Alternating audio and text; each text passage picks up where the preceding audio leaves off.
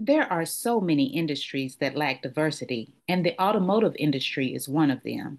The percentage of dealerships owned by people of color is dismal, and there are even fewer owned by women of color.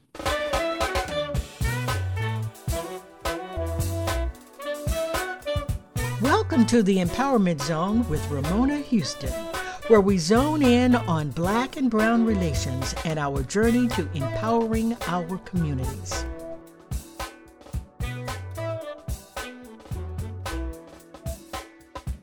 Today, I am talking to Grené Baranco, who is a strong advocate for increasing the numbers of people of color and women, and particularly women of color in the dealer space.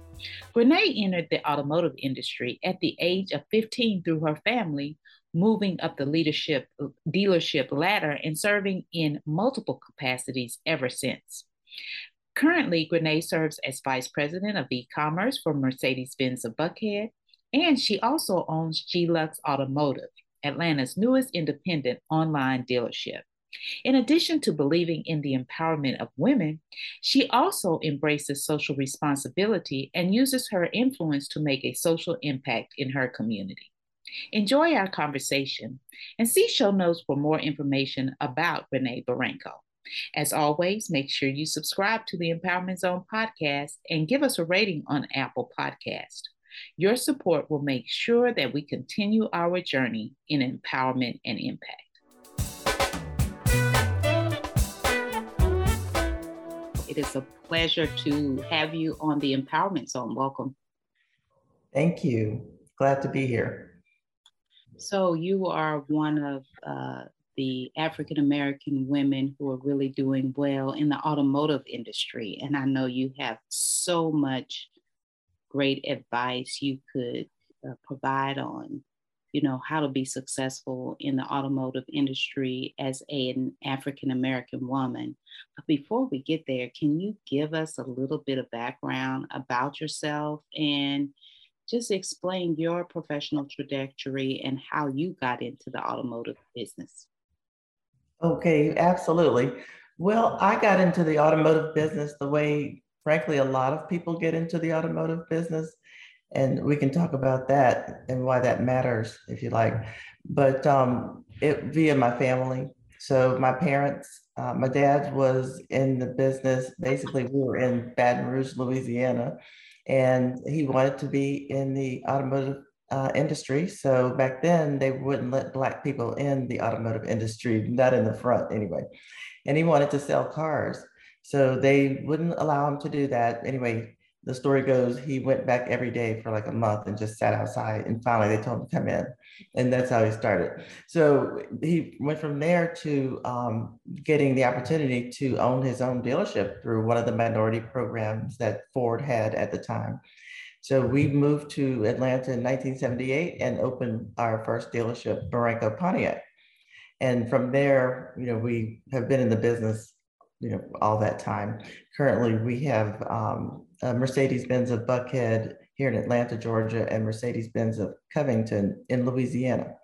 So I came into this industry through my family. Um, we always worked on, on, it together. We always felt like it was everybody's uh, business, and, and, everybody did need to uh, kick in and help from day one. So I basically feel like I was born into it. I it's in my blood. I love it. It's my my second home. So that's the way I got into the industry. Started off as a receptionist at 15 and then cashier and all kinds of things in sales and internet sales. I actually started our internet department in 1997. It was one of the first internet departments in the country um, for uh, automotive dealer. So that's how I got into the industry. And that's important because that's the way a lot of people get into the industry. So if we don't have black dealers and black families in the industry, then that automatically pretty much makes it um, very difficult, even more difficult for, for black people to rise to the level of dealer or owner in the dealer in, in the industry. So tell us about the stats in terms of um, how many African American owned dealerships do we have in the country? uh, and what you see as the process of improving uh, the percentages. Yep. Well, right now, as far we have um, now African American, that's a different number that I don't necessarily have, but minority, uh, which you know includes uh, everybody. Um, I believe. So that number is 1146, I believe. I can confirm that with NAMAD. They keep all those stats. But I do know that the number of Black women dealers is six. So they're over the yeah, they're over 17,000 dealership rooftops in the country, right? And we have six Black women dealers, period. And two of those are sisters who are second generation, and their dad um, is really progressive and, and getting them raised up to work in the industry, and they love it. Um, and so their father put them on what they call paragraph third, which is which says who the dealers are. And so they've worked in the industry for their whole lives and are now uh, our fifth and sixth black female dealers. So um, it's pretty dismal. Oh wow, that's amazing, especially when you look at the fact that people of color buy cars, but yet we are not on the other end of receiving the benefits of, of that particular industry. Exactly. And it's a great industry to be in because it's a high paying industry. If you do it right, um, you know, you can make a significant amount of money. Um, and there are several different positions where you can make that money, but we're just not in position to even get involved. I mean, it's hard enough for men, Black men, to have uh, broken that barrier. Uh, for Black women, it's really difficult. And, and, like you said, it's a shame because we're the ones who are making the decisions, the, the, the purchasing decisions, overwhelmingly so. Mm-hmm. And now we are the majority of the people actually with the registrations in our name. Mm-hmm and we're the purchasers as well. Um, so yeah, we need to be reflected in this industry. I, I do believe.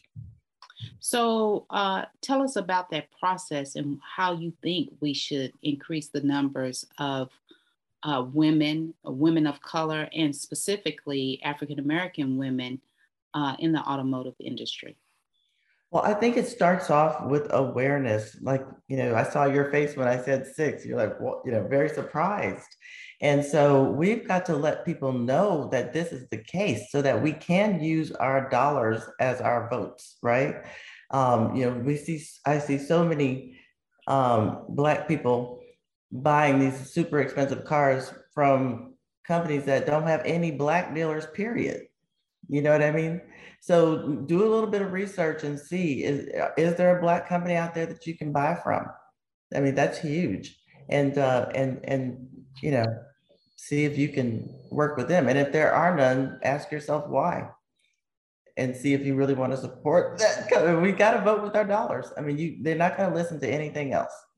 So, so what we hear all the time is that there aren't any qualified um, black people out there. Well, you know, I'm in a program that we have the NADA Dealer Academy. That's the National Automobile Dealers Association, our big association, which I love and am a part of. So, um, but they have a dealer academy and it prepares people for dealership ownership. So there is a path. So even if you have identified a person who maybe doesn't have all of the experience or you know whatever you're looking for in a dealer, you can take that person and send them to Dealer Academy and they can learn whatever they need to know there. So, um, as far as having qualified people, that I know a lot of qualified people. Myself, y'all do, right? right. But in this industry, we, I mean, it, which, and you do rarely see Black women and in positions of management in the front, you know, for uh, customer facing management positions. So, usually we're in the office tag and title, things like that, which is fine. But we need to be up front and center because we need to affect how we are working with each other in this very large purchase, you know. And you're so right that uh, women are the ones making the decisions in the household in terms of purchasing. And so we need to be more conscious about who we purchase our cars from if we want to really um, help and support uh, the growth of Black owned, minority owned businesses in the automotive industry. So when you look at the getting more women in the industry, what are the pipelines that you see where we can actually introduce women, uh, Black women to the actual career option of, uh, of the automotive industry? That wasn't on my list. I'm talking uh, and, and, and even exposed to me as a, as a young person or even as a uh, uh, professional in, in, in college.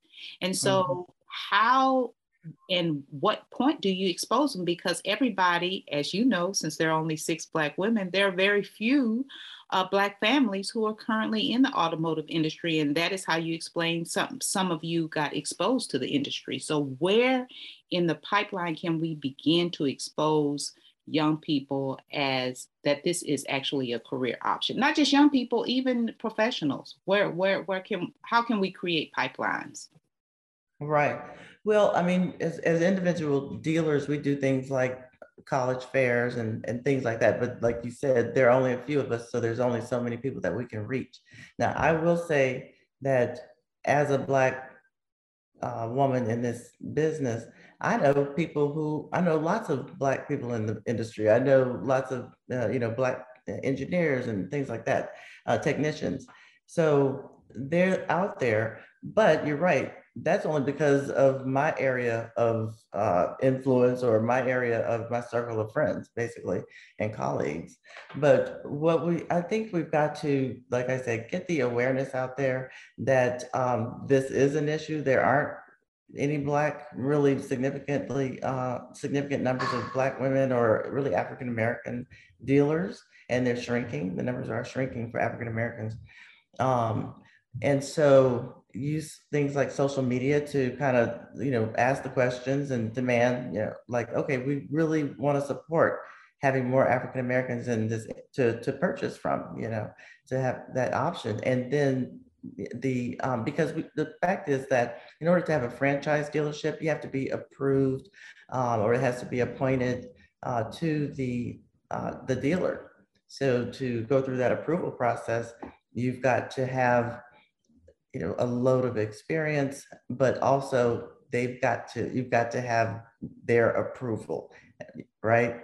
So even if you are experienced um, if they may pick someone else who probably has more money and things like that. So we also need to and in the banks a lot of banks like jp morgan chase and wells fargo frankly are stepping up and santander mm-hmm. uh, seriously are stepping up to uh, their dei programs to get more black people in this industry and doing a great job actually putting their money where their mouth is.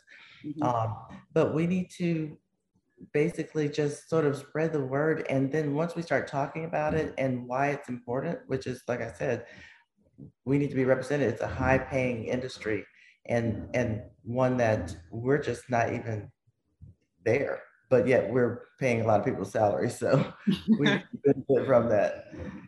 Basically just awareness because people got to start talking about it. Then once they start talking about it, then we can, you know, spread the word a lot more. People think about it as maybe a, something for themselves. They need to see themselves in that role. So when they go buy their cars, you know, 56% of the people, women who are buying cars, they see a black woman and they that they can buy from. And so that'll make them think, oh, well, maybe I might want to do that. Or hmm, maybe my daughter may want to um, engage in that. Do you mind if she talks to you? We're always open to speak with people. Um, but, you know, if they never see it, it doesn't occur to people. So we got to get some Black people in there right now, uh, basically to provide a role model and to uh, spread the word because the people are there. We just have to be there too. So you know, you talk talked about getting getting the in. What are the roles that people can become can begin thinking about and pursuing right now until they get to the point where uh, they're in a position to be able to be a dealership owner? Mm-hmm. So great entry level, not entry level, but if you everybody's looking for technicians. I mean, everybody. So if you can get in one of these technical schools, they have them um, even in high school. I think two high schools have them here in Georgia. but um, there are technical schools and just Google it, you know, for um, to be a technician. So if you have any inclination, I mean, when we get technicians, I mean, a lot of them, they're basically engineers. So once you get that training, it can take you so far. I've seen people go on to engineering school and get these schools and get major jobs, you know, in other fields. Um, but you'll always get a high paying job if you are a technician. So that's one area I would advise people go into. The other is through sales. Um, if you want to be a salesperson, uh, if you want to be a dealer one day, the best way to get into it um, on a very on the variable side, which is the sales side, is through you know going in and apply for a job for either a product specialist or a salesperson. Okay, and and the people at the dealership will guide you to how to either prepare for that role or maybe you should start here and then get to that role. But I think if you go into a dealership and say that you want to be a salesperson or a product specialist, that'll be a good entry level position that you can grow from pretty easily. So, when you talk about the need for African American women, more African American women to be in in the industry, there, let's speak specifically to them and and how you would see increasing the numbers of African American women, what are the challenges that they should anticipate and what can they do to really get into that career? Well, the challenges are going to be they say they're going to say you don't have experience. right? So, um, being willing to go in at, at an entry level position is important, but also just believing in yourself and having confidence because these people don't know anything more than you do. Mm-hmm. And it's whoever's bold enough and believes in themselves enough to go on and, and get it, you know, and ask for it.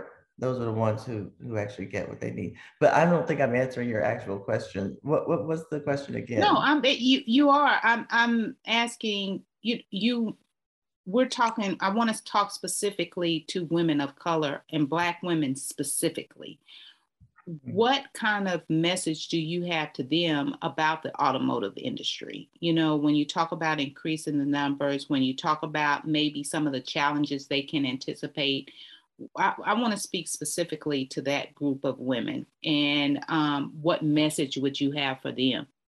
Mm-hmm. Okay, thank you. Well, I mean, I would just say think about this as an option. Right now, the industry is going through a lot of changes with COVID, uh, you know, and all the in, um, inventory issues that we've been having because of the supply chain, because of all kinds of reasons. Um, but either way, we're having major issues in the industry, and a lot is changing. The way we do business is becoming more digital, more automated. So uh, I think younger people should really look at this industry because they can be a part of. Anybody can, but certainly be a part of this change in creating the next dealership or retail automotive experience. Um, so I would just say for African American women, you know, go on LinkedIn and there are groups. There's one one group called WOCAN, Women of Color in Automotive. Um, WOCAN, I love that group. And it's for women in all different areas of automotive.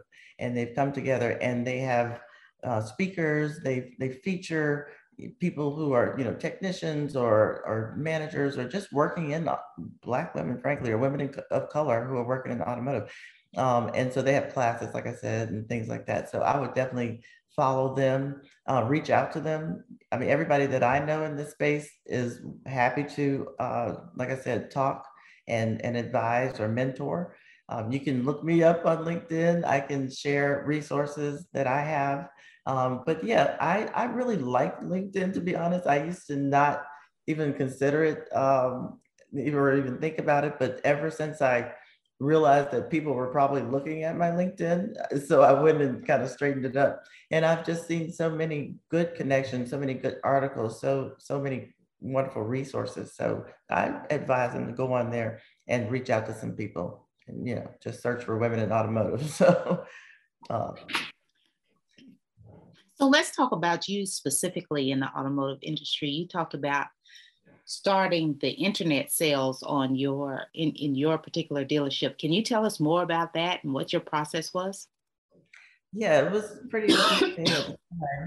Um, basically, I was working with my dad. I think at the time I was his assistant or something. And um, so he asked, he told me, Hey, I heard some people are starting to sell cars on the internet. Go figure out who it is and how they do it and do it. So I found three dealers and went out and sat with them and looked at what they did. Like I said, it was 1997. So you know, nobody, we were happy to try to have a website maybe. So, um, anyway, we did it though. We started selling cars on the web. People were saying, our traditional salespeople were saying, oh, you know, she's wasting time and she needs to come on down here, blah, blah, blah. Then, of course, once I started selling 12 cars a month, they said, oh, she's taking our sales. You know, we, need some of those internet leads. Yeah. But uh, so we, we had three dealerships at the time, Acura store and Lincoln Mercury. And uh, Pontiac Buick GMC. So we installed internet departments in all of our dealerships and have had them and have been ahead of the curve now with digital retailing coming up and being more automated. We've been, you know, ahead of that. That's how we really were um, saved through COVID was through our digital efforts. So we, our salespeople were already ready to work from home right? And you'd never see that in a car business. Of course, of course. So how did that change your business model? beautifully. It made us more efficient. Um, now we have all of our morning meetings online. We used to mm-hmm. all have to gather together and talk. Da, da, da, you know, it's hard to get everybody in a room and eh, you know to and to do it on a regular basis. Now all of our meetings are online, they're virtual, and we love it. And so um, we get to communicate with each other better. We communicate with our customers much better because we're communicating digitally and the way they want to communicate, mm-hmm. right? So it's just made it a lot easier. We've got all of our salespeople who they don't have to run back and forth to the manager and find out what the price is and all that stuff. They can work their own deals based on you know their conversations and consultations with the clients and customers. It's just better a better experience for everybody all around. Well, I know you, uh, uh, your family must be really proud to be one of the uh, ahead of the curve in the whole process of uh, selling cars digitally. They are, and, and my dad, as I mentioned, he's always been ahead of the curve with first technology. And you know, in the '80s, when we had our our first our second Pontiac dealership on Covington Highway, the design of it was such that I don't have all the details. I'm not an engineer, but it was really like a funny looking building, and it was designed with the environment in mind. And that some kind of way, it, we didn't have sun uh, I don't think we had the panels at that time, but it was designed to take advantage of the heat and whatever. And we didn't have, you know, bills, you know, heating bills and things like that for quite some time. So he's always been ahead of the curve and instilled that in me. And so that's where my passion is as well. That's great. That's great. So, here at the Empowerment Zone, we're all about uh, giving, philanthropy, service, and social responsibility. So, can you tell us a little bit about your work in terms of how you uh, impact the, the community? Uh, what are some of your um, efforts in terms of fulfilling your social responsibility and making an impact in the community? Yeah. So that's uh, a huge part of being a dealer and one of the best parts because you have the resources and you know to influence and you know to support your community. And so it, it's not influence but really just support. Um, so you know we're in schools. Um, i personally of course was you know my kids were growing up i was in the pta and all of that whatever all the volunteer activities of my community but I'm also on the board of Meals on Wheels Atlanta. Uh, we feed seniors and their pets, and we also do some home renovations for seniors. And more than that, what we do is provide com- uh, somebody to talk to, you know, company. A lot of people, they, de- you know, we develop relationships and are, are there for people who are oftentimes at home alone. Mm-hmm. So um, it, I, I really love that organization and always have. Uh, aside from that, I'm I've been active quite a bit on the on Common Cause Georgia. Uh, Common Cause is an organization that, for whatever reason, has been in my life since I was 19. Mm-hmm. Uh, and I lived in Washington D.C. and got a job working for Common Cause. It's a nonpartisan organization And, but our goals are transparency in government, uh, voting rights. Uh, you know, we so we don't believe obviously that there is any voter voter fraud, and that's just a waste of our money and time and things like that. So we also track donations and things like that. So that's a part of our transparency. Um, so when I moved to Georgia, some kind of way Common Cause came back up and I ended up joining the board here of Common Cause Georgia. And that is, you know, I'm very heavily involved in politics. Um, I just think that everybody should be as much as possible. Mm-hmm. It's not easy and it's not uh, necessarily that, you know, it takes time. So, you know, you have to fit it in. But there's something that everybody can do to get involved to help our, our democracy survive and survive, period. Mm-hmm. So um, that's where I put my focus, my energy, and my work um, is mostly on the political scene. I'm also on the um, Regulatory Affairs Committee on the NADA Regulatory Affairs Committee. I think pretty sure I'm the first Black woman to be on that. Um, but so we talk, you know, I'll, I'll be there at, at uh, Legislative Day in DC this coming up. And I'll have a meeting with Warnock, our senators, Warnock and Ossoff, and really advocate for things that are going on in, in, in my neighborhood, right? Mm-hmm. So just get involved. And you'd be amazed at if you write, if, if five people write to a politician, then that's a big deal. Oh my God, they'll vote your way. If you, if you, the smallest amount of effort, because so many people don't get involved, makes such a huge difference. So that I would encourage you to reach out to your uh, legislators, make your opinions known, see how you can volunteer and get involved.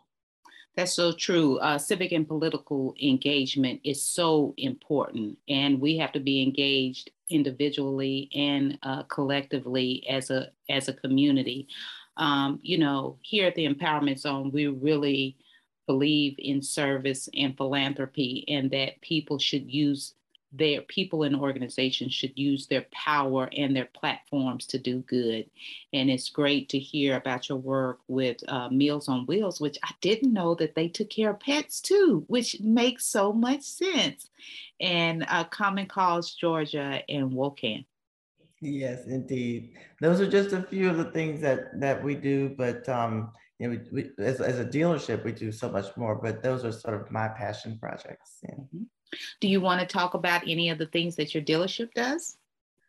Well, we have look done so much over the years. Um, so there's CARE, the, the cancer um, uh, organization for kids.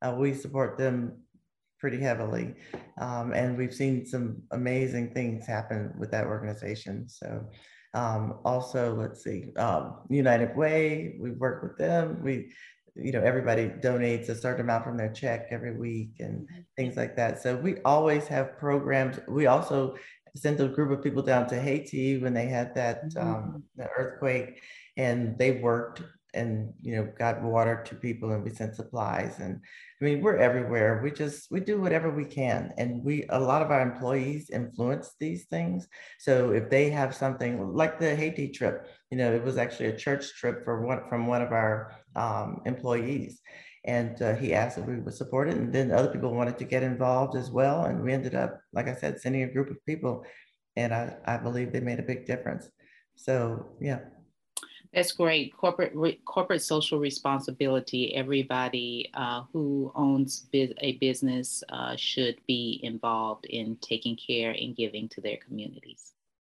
Indeed. So, would you have any final words that you'd like to express in terms of your work and how you, uh, what what is the, what do you see for the future of the automotive industry as well as your work? Oh, thank you. Well, I think the future of the automotive industry is going to be um, EVs at this point. Um, basically, most of the manufacturers have shifted resources from developing uh, ICE cars to developing e- EVs. So I think we're going to see a little lag time in between the adaptation mm-hmm. full scale. Um, so look for lots of pre-owned cars to happen during that time. And speaking of pre-owned, I'm, I've also um, just started an independent on all online dealership. It's called Glux Automotive, G L U X Automotive.com. so, um, And uh, basically, we are a fully functioning dealership, pre-owned dealership, like a Carvana or something like that, um, online dealership, but we're more local. So wherever we go, we'll be local. And so, and, and we'll show that you can communicate effectively digitally with clients and have them feel comfortable and um, empowered to create their own deals. Anyway, so um, that's what I'm working on. It's a lot of fun, but it's also a lab of sorts. Um, the dealers, the new car dealers, are going to basically have to adapt a digital retailing system in the next few years. And a lot of dealers don't have any idea where to start. They've never, you know, either they, you know, who knows where they are in their digital process, right?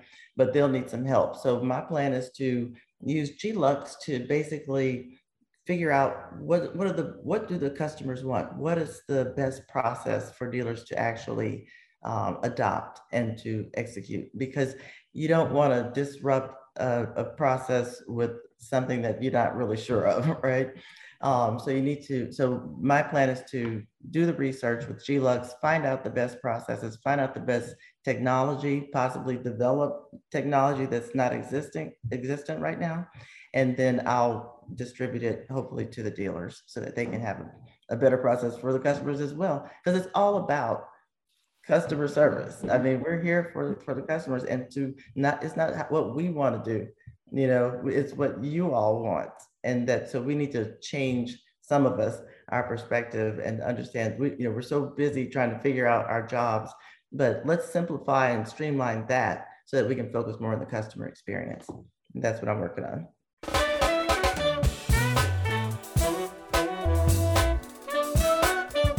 So, here at the Empowerment Zone, we are big advocates for uh, college success. So, um, what would you recommend if you were talking to students how they can be more successful in college? Uh, but before you begin, can you tell us what college or colleges did you attend? What were your majors and or major and what degrees you received? And what is that strategy that you would give students to make sure that they're in, uh, successful in college? Absolutely. Well, I went to college two times. so right out of high school, I went to Clark Atlanta University, which is where my grandmother also went and is dear to my heart. So I went there, but like I said, right out of high school, and I wasn't really paying attention or appreciating the money that was going into paying for that college, and um, just kind of uh, dozied off and, and, yeah, and left school, right? So then after I got married and and divorced and had two kids, I realized, hey, I want to finish my degree. So I actually went back to Clark Atlanta University because I had to get those grades up. To accepted anywhere. But Clark, you know, was a little out of my budget at the time. So I went back to Clark and was able to, I made straight A's you know, as an adult, 31 year old, um, for two semesters. And then I applied to Georgia State University, which is for in-state tuition is very reasonable and affordable. So that's one piece of advice I would say. Um, look at your in-state options because oftentimes the difference in tuition is just astronomical. But um, so I went back as an adult. And so just I would say for people for younger people going into school, into college, try to imagine how much free time you actually do have right now, right? You think you're busy and you got to cram it in and do all these things. But trust me, once you have children and um, you are amazed. The, the main thing I remember when I had children, I remember thinking, oh my goodness, if I had any idea how much free time I had, I could have gotten so much more done. Mm-hmm. So just imagine and understand how much time you do have. And so, if you're in school and you're paying for it or somebody's paying for it, go ahead and give it your all and, and understand that this is an opportunity not only to learn whatever subject, but to learn how to think, how to get through problems outside of like my major ended up being religious studies. So am I, what am I doing with that? Yeah. Well, I do understand a lot more about all the mm-hmm. different religions, mm-hmm. right? And he who knows one knows none. So it, it helps me to get along with my clients and understand their traditions And so it has been very helpful, but um, it doesn't really even matter what your major is. Just go to school. It gets your brain going. It gets you functioning. Uh, it just makes you a better person and a more clear, clear thinker. And, and you'll have, you'll understand the cultural references and things like that a lot better. So I would encourage you to just realize what a blessing it is to even have the opportunity to go to school and take full advantage of it. Show up to every class. Don't accept anything less than an A because why would you? Right? So go in and get it. If you're there, make the most of it, is my uh, advice, which basically means showing up. These are great pieces of advice. Uh, for many of you who um, want to save money as you pursue your college education, consider attending an in state institution. Uh, you have a lot of time in college, so make sure you take advantage of your free time. Life changes after college. and then lastly, recognize your blessing for the opportunity to be in college. And, and as you recognize that blessing, take advantage of the college experience. Thank you so much, Grené. Uh, this has been a great interview. A special thank you to the incredible team of the Empowerment Zone. Terry Gully, theme song, NADWorks, digital support, and of course, our featured guest.